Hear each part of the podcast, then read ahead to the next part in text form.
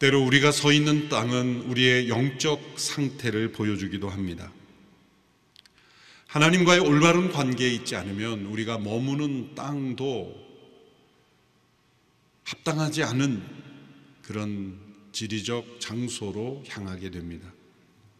지난 한 주간 우리가 머물렀던 모든 것을 되돌아봅니다. 과연 있어야 할 곳에 있었는가? 혹 머무르지 말아야 될 곳에 머무르지는 않았는가? 하나님과의 올바른 관계에 있다면 내가 머무는 그 땅조차도 거룩한 땅이 되는 것입니다.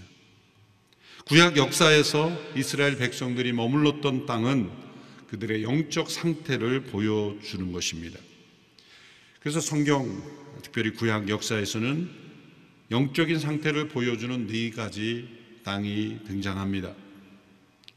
먼저 애굽은 우상 숭배의 땅입니다. 하나님을 알지 못하고 우상을 섬기는 상태의 땅입니다. 두 번째로 광야는 불신과 방황의 땅입니다. 믿음이 없기에 하나님께서 약속하신 유업을 얻지 못하고 방황하는 땅입니다. 셋째로 가나안 땅은 순종과 축복의 땅입니다.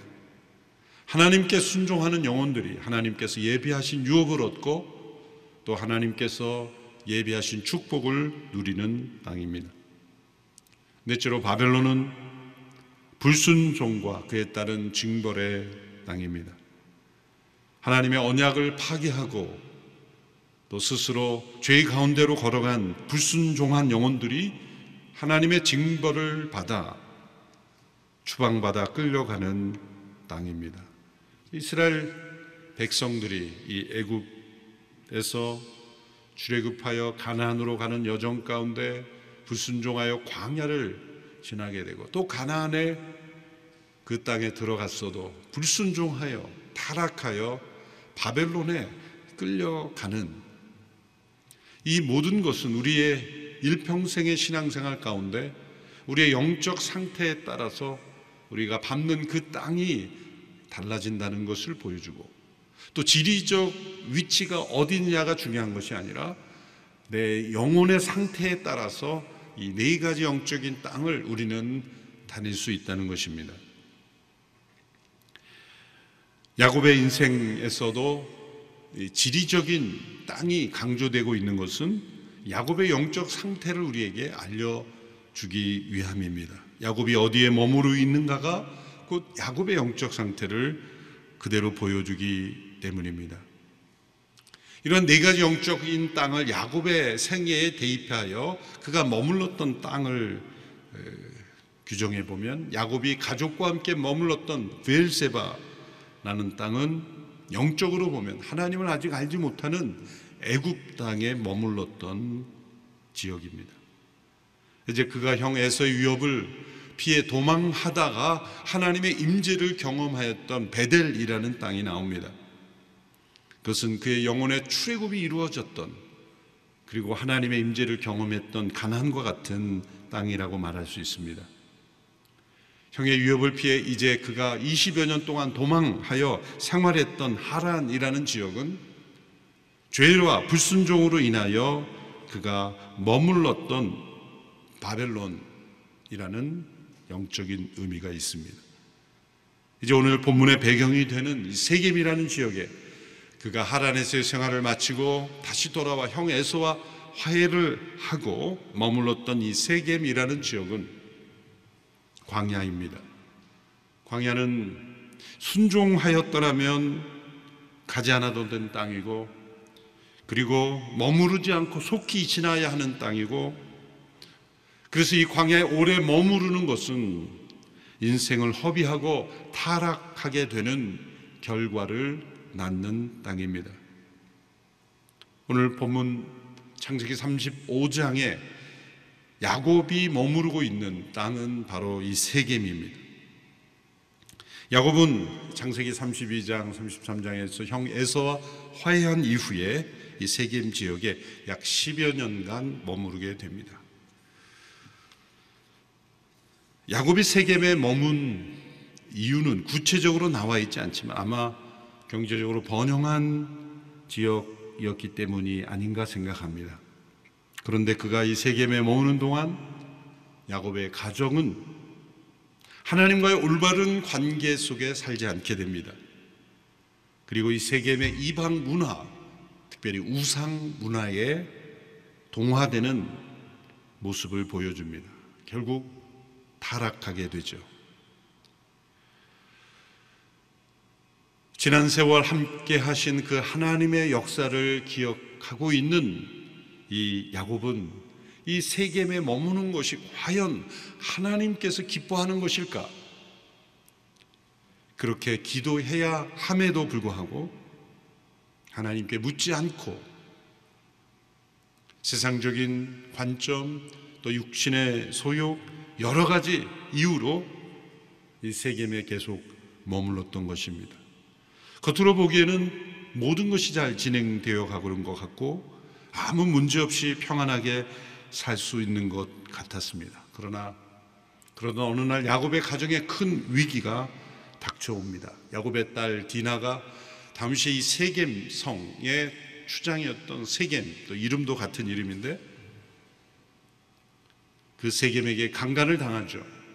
그리고 야곱의 아들들은 그에 대한 복수로 세겜성의 모든 남자들을 할례를 빌미로 하여 위장된 평화를 이용하여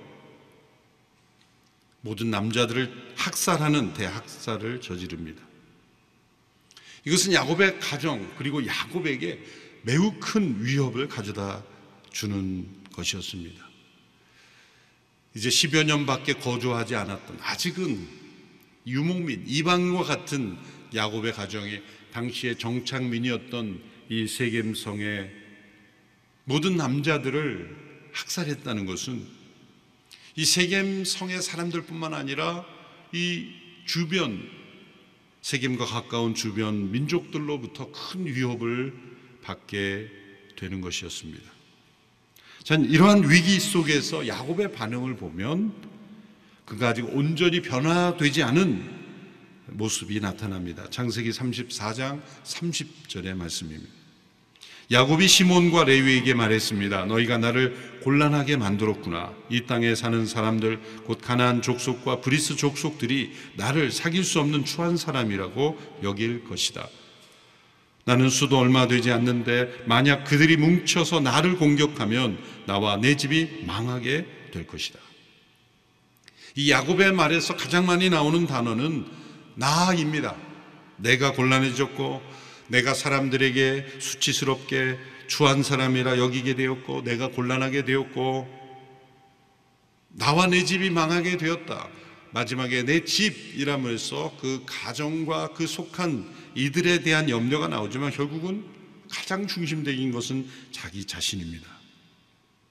딸이 더럽힘을 당하고 아들들이 끔찍한 대학살을 향하고 그리고 세겜성에서 죽임 당한 사람들에 대한 이 슬픔과 애통이 찾아보기 어렵습니다. 자기 자신에 대한 그러한 안전, 이해 타산, 명예, 이 모든 것으로 인하여 근심하고 있는 야곱의 모습은 여전히 그 이전에 형의 것을 탐하고 장자의 권리를 얻기를 원하고 그리고 삼촌과 싸우고 이 이기적인 야곱의 모습이 여전히 나타나는 모습입니다. 분명 창세기 32장에서 그가 야복 나루터에서 씨름하는 자로 하나님과 대면하여 그의 환도뼈가 위골되는 체험을 통해서 이스라엘로 변화된 것을 우리는 아는데 여전히 이스라엘이 아닌 야곱의 모습이 살아 있었습니다. 그렇습니다. 하나님께서는 은혜로 우리를 구원하시며 그리스도 안에 새로운 피조물이라 위대한 은혜의 구원의 선포를 하시지만 그 이름에 합당한 삶을 사는 것은 우리의 끊임없는 회개와 부단한 영적 경건을 통해서 그 이름에 합당한 삶을 살 수 있는 것입니다. 그래서 본문에서도 하나님께서 야곱이라는 이름을 여전히 사용하십니다. 이스라엘이라 부르지 아니하시고 야곱이라는 이름을 부르십니다. 그것은 마치 예수님께서 베드로를 부르실 때 부활하신 이후에 고기를 잡으러 다시 과거로 되돌아가 있는 이 베드로를 예수님께서 베드로라 이렇게 부르지 아니하시고 요한의 아들 시모나 내가 나를 사랑하느냐 세 번 질문하시면서 찾아오신 것과 같은 맥락입니다. 예수님께서 내 이름을 베드로라 하리라 개바라 하리라 말씀하셨지만 새로 바꿔 주신 이름으로 부르지 아니하시고 요한의 아들 시모나 과거의 이름을 부르신 까닭은 지금 이 베드로의 모습 예수님의 십자가 여정 앞에서 예수님을 세 번 부인하고 지금 물고기 잡으러 나온 것 그것은 단지 배가 고파서 이 어떤 경제를 해결하려고 하는 차원의 의미가 아니죠. 과거 업으로서 되돌아가려는 부활의 증인으로 부름을 받은 그가 과거의 업으로 되돌아가려는 그의 모습이었기에 요한의 아들 시모나 그렇게 과거 이름을 부르신 것처럼 오늘도 하나님께서 야곱이라는 이름을 본문에서 사용하시며 부르시는 것입니다. 왜 야곱의 인생에 또 그의 가정에 이런 위기가 생겨난 것일까요? 그것은 야곱이 지금 머물러야 할 곳에 머무르지 않았던 것입니다. 그것은 곧 그가 하나님과의 관계 속에 올바른 관계 속에 있지 않았기 때문이고 그가 하나님과의 올바른 관계 속에 있었더라면 그가 머물러야 할 곳이 있었습니다. 그것은 바로 베델이라는 곳이었습니다. 그의 영혼의 출애굽이 일어난 시점, 하나님이 과연 여기 계시건을 하나님이 살아계시건을 내가 알지 못하였다고 하나님을 체험하고 하나님의 임재를 체험함으로 하나님을 인격적으로 만나게 된 그 장소에 그가 머물러야만 했던 것입니다. 그것은 야곱이 하나님께 드린 약속이 있었기 때문입니다. 그는 그 베들에서의 하나님 체험에 그 과정에 하나님께 소원했습니다. 하나님 만일 저를 무사히 가난 땅으로 다시 돌아오게 인도해 주시면 저를 보호해 주시면 제가 이 베델에서 하나님을 예배하겠습니다. 단을 쌓고 하나님을 예배하겠습니다. 소원했었습니다. 그 소원은 결코 야곱이 잊을 수 없는 소원일 겁니다. 여러분 우리의 생애 속에 늘 하나님이 함께 하신다는 것을 알지만 너무나 분명하게 다른 사람에게 설명할 수 있을 정도로 분명한 하나님의 임재의 체험을 하는 것은 우리의 평생에 잊혀지지 않을 수 겁니다. 분명한 환상을 보았다든지 또 놀라운 기적을 체험했다든지 그런 것은 잊을 수 없죠. 야곱의 인생에서도 이 베들에서 사닥다리에 그 환상이 나타나며 천사들이 나타나며 하나님의 음성이 들리며 하나님의 보호하심과 약속을 확인해 주는 그 체험 속에 그 강렬한 체험 속에 야곱이 하나님께 기도했던 내용을 어찌 잊을 수 있었겠습니까? 그러므로 잊어버려서 지금 베델로 돌아가지 않은 것이 아닙니다. 그것은 세겜이 주는 유혹, 세겜이 주는 매력, 세겜에서 얻는 어떤 세상적인 이득, 그것이 어떤 것이든지 간에 하나님과의 관계보다 더 중요한 것이 세겜에 있었기 때문입니다. 또 이 세겜이라는 지역도 이 베델, 이 베델이 세겜과 헤브론 중간 지점에 있는데 헤브론에 이삭이 머물렀어요. 아버지 이삭이 헤브론에 머물렀으니 그가 아들의 도리를 다했다면 정기적으로 헤브론을 방문했을 것이고 그 베델을 또 지나갔을 겁니다. 어쩌면 자신이 그 체험을 했던 그 장소를 그는 지나가 봤을 수도 있습니다. 그럼에도 불구하고 그는 하나님께 드렸던 소원을 지키지 않고 있었습니다. 하나님께서는 야곱의 그 기도를 들으시고 신실하게 지키셨습니다. 하란에서의 모든 20여 년의 삶, 그리고 돌아와서 형 에서와의 그 불편한 만남, 형 에서가 그를 공격할 수 있었지만 마하나임, 하나님의 군대로 그와 함께 하심으로 그를 보호해 주셨죠. 에서의 마음을 변화시켜 주셨죠. 이 모든 것에 하나님께서 야곱을 보호하시는 그 약속을 지키신 것이고 야곱의 기도를 들어 응답하신 것입니다. 그 모든 인생의 과정에 하나님께서 신실하게 그의 기도를 응답하시고 함께 하셨다면 야곱이 하나님께 드렸던 그의 서원은 지키는 것이 마땅하지 않을까요? 그러나 야곱은 그 약속을 잊어버렸습니다. 지키지 않았습니다. 때로 생각나도 외면했습니다. 이처럼 우리를 향한 하나님의 약속은 신실하게 지켜지지만 하나님께 대한 우리의 약속은 너무나 쉽게 무너집니다. 호세에서의 말씀을 보면 우리를 향한 하나님의 사랑은 정오의 빛같이 일정하나 하나님께 대한 우리의 사랑은 쉽게 있다 없어지는 아침 이슬과 같다고 그렇게 탄식하시는 말씀이 있습니다. 그러므로 야곱이 지금 세겜에 머물고 있었다는 것, 10여 년 동안 세겜에 머물고 있었다는 것은 하나님과의 올바른 관계가 아니라는 명백한 증거인 것입니다. 그가 베델레 돌아와 하나님께 예배드리겠다는 소원은 강요된 약속이 아닙니다. 하나님께서 지시하신 것도 아닙니다. 야곱 스스로가 한 것입니다.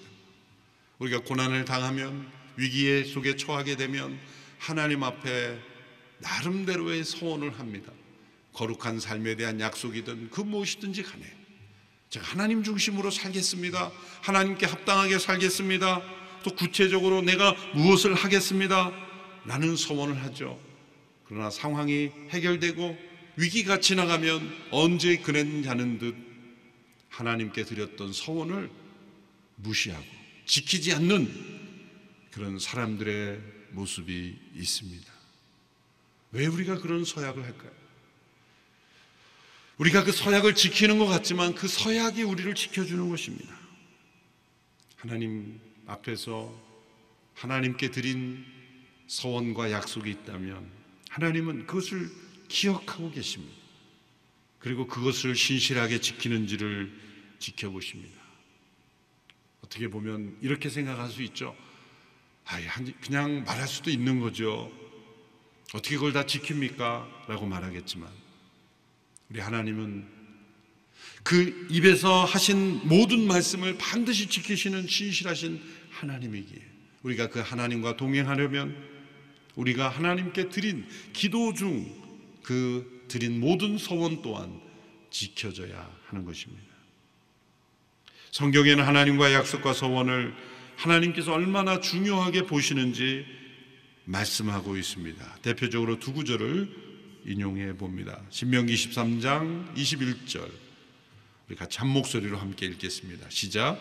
만약 내가 내 하나님 여호와께 약속한 것이 있으면 갚기를 더디게 하지 마라.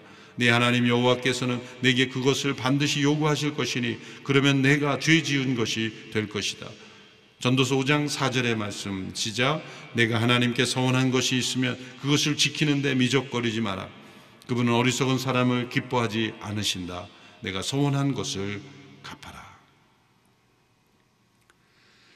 하나님은 야곱을 다시 찾아오셨습니다. 야곱이 인생의 위기에 처할 때마다 하나님은 항상 먼저 찾아오십니다. 야복 나루터에서 형 에서의 위협 앞에 형 에서와의 만남 앞에 두려워하고 있는 야곱에게 하나님은 싸우는 자로 찾아오셔서 그를 이스라엘로 바꿔주심으로 찾아오셨습니다. 이제 또다시 세겜에서 위기에 처한 이 야곱을 하나님은 찾아오십니다. 심판으로 찾아오시는 것이 아니라 은혜로 야곱이 하나님 앞에 돌아오도록 초청하십니다. 하나님은 죄와 허물 얼룩진 우리의 인생을 끊임없이 찾아오십니다. 우리의 인생에 우리가 하나님을 떠나 외면하고 스스로 자기 가고 싶은 대로 갈지라도 하나님은 따라오십니다. 그 시편 23편에 다윗이 여호와의 선하심과 인자심이 정령 나를 따르니 이 따른다라는 말이 하나님이 추적하신다는 말입니다. 우리를 포기하지 아니하시고 우리가 어떠한 상황에 있든지 하나님을 외면하고 멀리 떠나 있든지 하나님은 결코 내버려 두지 아니하시고 추적해 오십니다. 그리고 찾아오십니다. 그래서 때로 이 위기와 고난은 하나님께서 우리를 찾아오시는 길이 되는 것입니다. 하나님이 우리를 괴롭히심으로 찾아오신다는 것이 아니라 대개 이러한 우리의 위기와 고난은 스스로 인간 스스로가 만든 것이 대부분입니다. 우리 스스로가 만든 재난들, man-made disaster. 대부분이 인간 스스로가 만든 재난이에요. God-made disaster는 정말 하나님의 특별한 목적에 따라 주어질 뿐이지.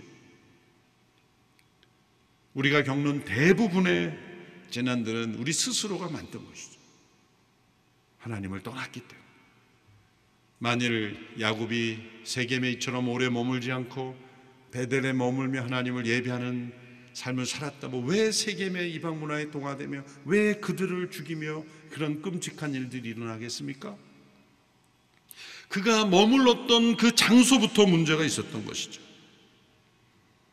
이제 하나님께서 야곱에게 찾아오셔서 말씀하십니다. 35장 1절의 말씀이죠. 하나님께서 야곱에게 말씀하셨습니다. 일어나 베델로 올라가서 거기에 머물러라. 그리고 거기에서 내가 내 형 에서로부터 도망칠 때 내게 나타나셨던 하나님께 재단을 쌓아라. 하나님의 해결책입니다.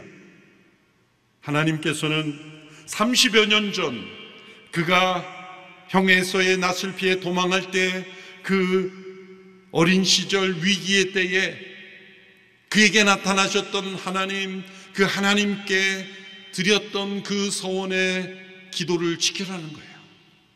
일어나 베델로 올라갔어. 내가 도망할 때 나타나셨던 하나님께 재단을 쌓아라.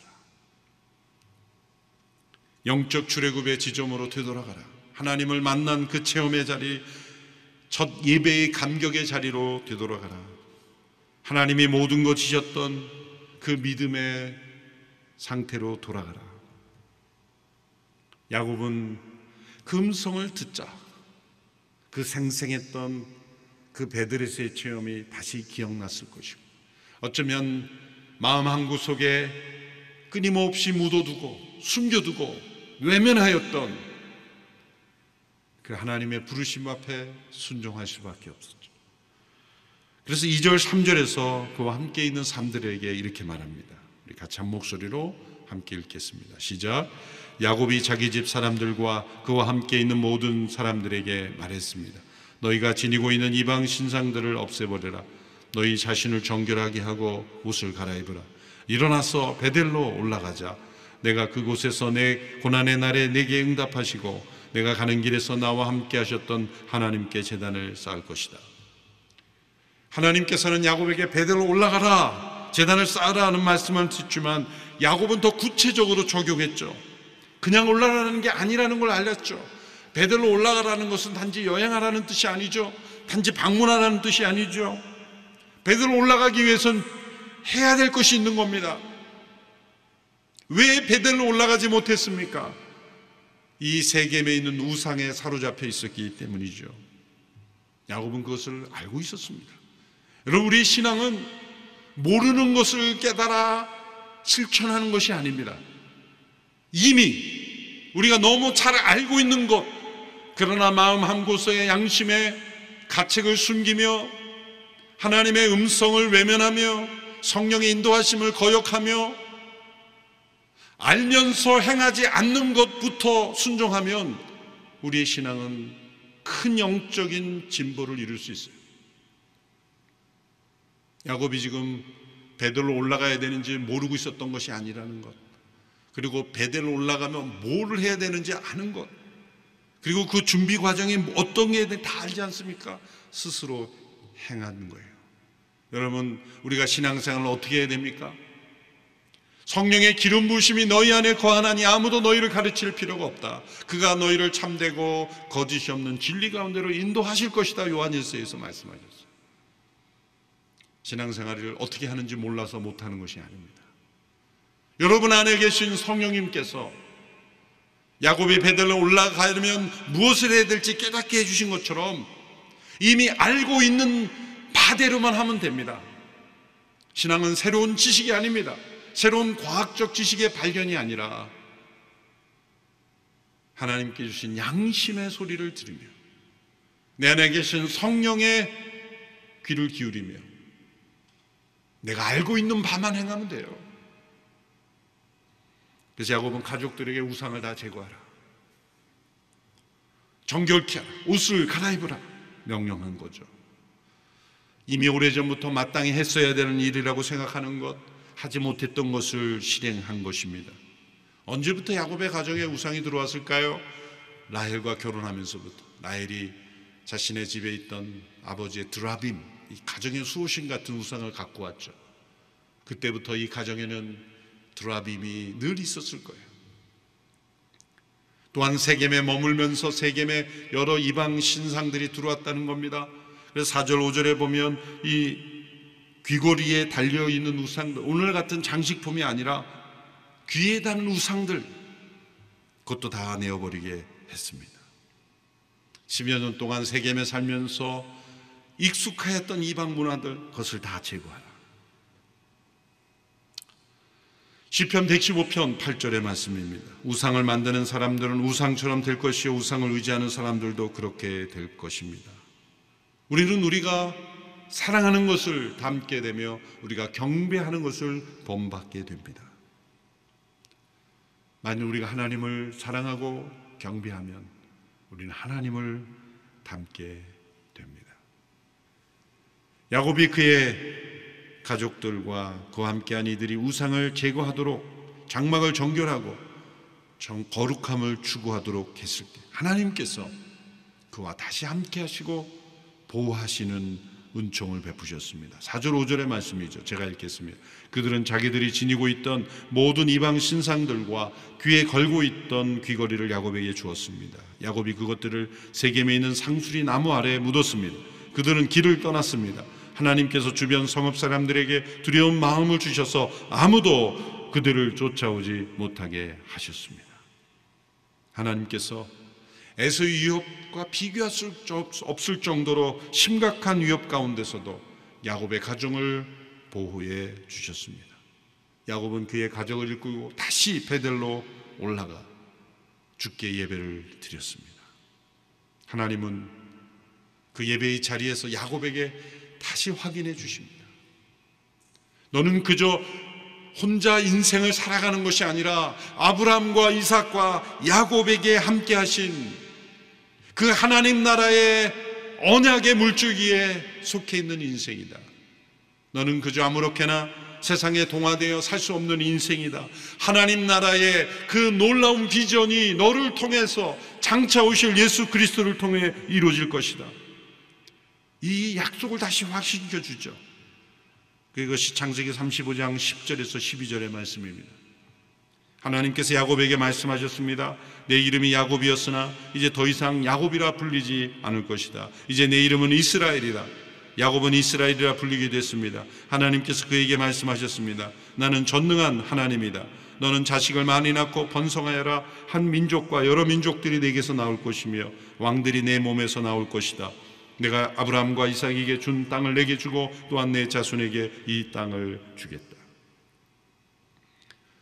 너는 야곱이 아니라 이스라엘이다. 창세기 32장에서 주신 이 새로운 이름을 다시 확신시켜 줍니다.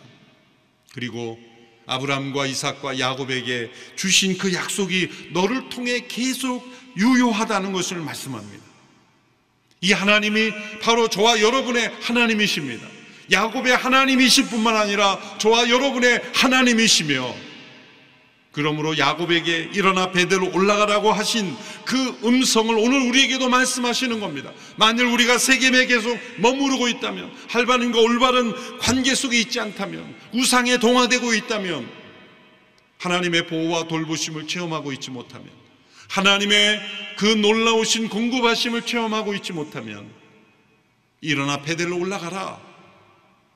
과거에 우리와 함께 하셨던 하나님, 그리고 그 하나님의 임재 앞에 응답하며 서원하며 약속했던 것이 있다면 그것을 지켜라.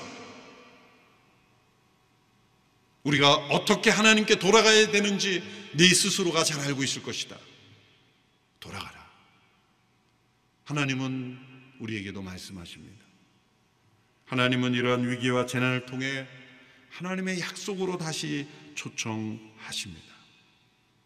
야곱을 포기하지 아니하시는 하나님이시라면 예수 그리스도의 십자가로 구속하신 그 백성을 이렇게 우상의 포로에 내버려 두지 않으십니다. 하나님은 어떠한 위기를 통해서라도 어떠한 재난을 허락하심을 통해서도 다시 반드시 그 백성을 건져내고야 마시는 하나님이십니다. 이 코로나 재난은 인류를 향하여 다시 돌아오라고 외치시는 하나님의 음성입니다. 우리 모두가 다 각자의 베델로 올라가라는 하나님의 부르심입니다.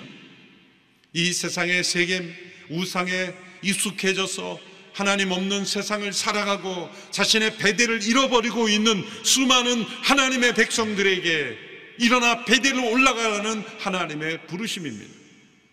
이것을 깨닫고 우리 각자가 적용하여 순종한다면 하나님께서 그 가정을 누구도 쫓아오지 못하도록 지켜주신 것처럼 이 어둡고 힘겹고 무서운 세대에 하나님의 보호하심과 함께 하심을 우리에게 보여주시리라고 믿습니다. 일어나 베델로 올라가는 복된 영적인 회복이 일어나는 거룩하고 복된 주일이 되시기를 축원합니다. 기도하겠습니다. 하나님 아버지 우리를 다시 하나님 임재 앞으로 초청하시니 감사하며 하나님의 약속을 붙잡는 인생으로 하나님의 거룩하신 인도하심을 바라는 인생으로 인도하시니 감사합니다. 코로나 팬데믹 재난의 한복판에서 일어나 베델로 올라가는 영적 회복이 일어나게 하옵소서. 예수님의 이름으로 기도하옵나이다. 아멘.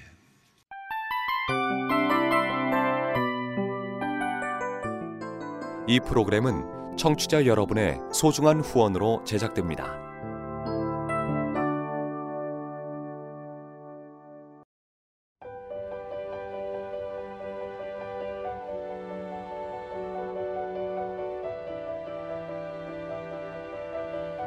세상에는 수많은 교회들이 있지만 더 깊이 있는 말씀 강해를 찾기 위해 크기로만 교회를 선정하지 않습니다. 보다 좋은 영적 콘텐츠를 더 많이 나누기 위해 방송비를 받지 않습니다. 1년 365일 복음만 전하고 싶어서 우리는 광고를 하지 않습니다. 온누리의 복음을 땅끝까지 CGN TV와 함께 땅끝 선교사가 되주세요.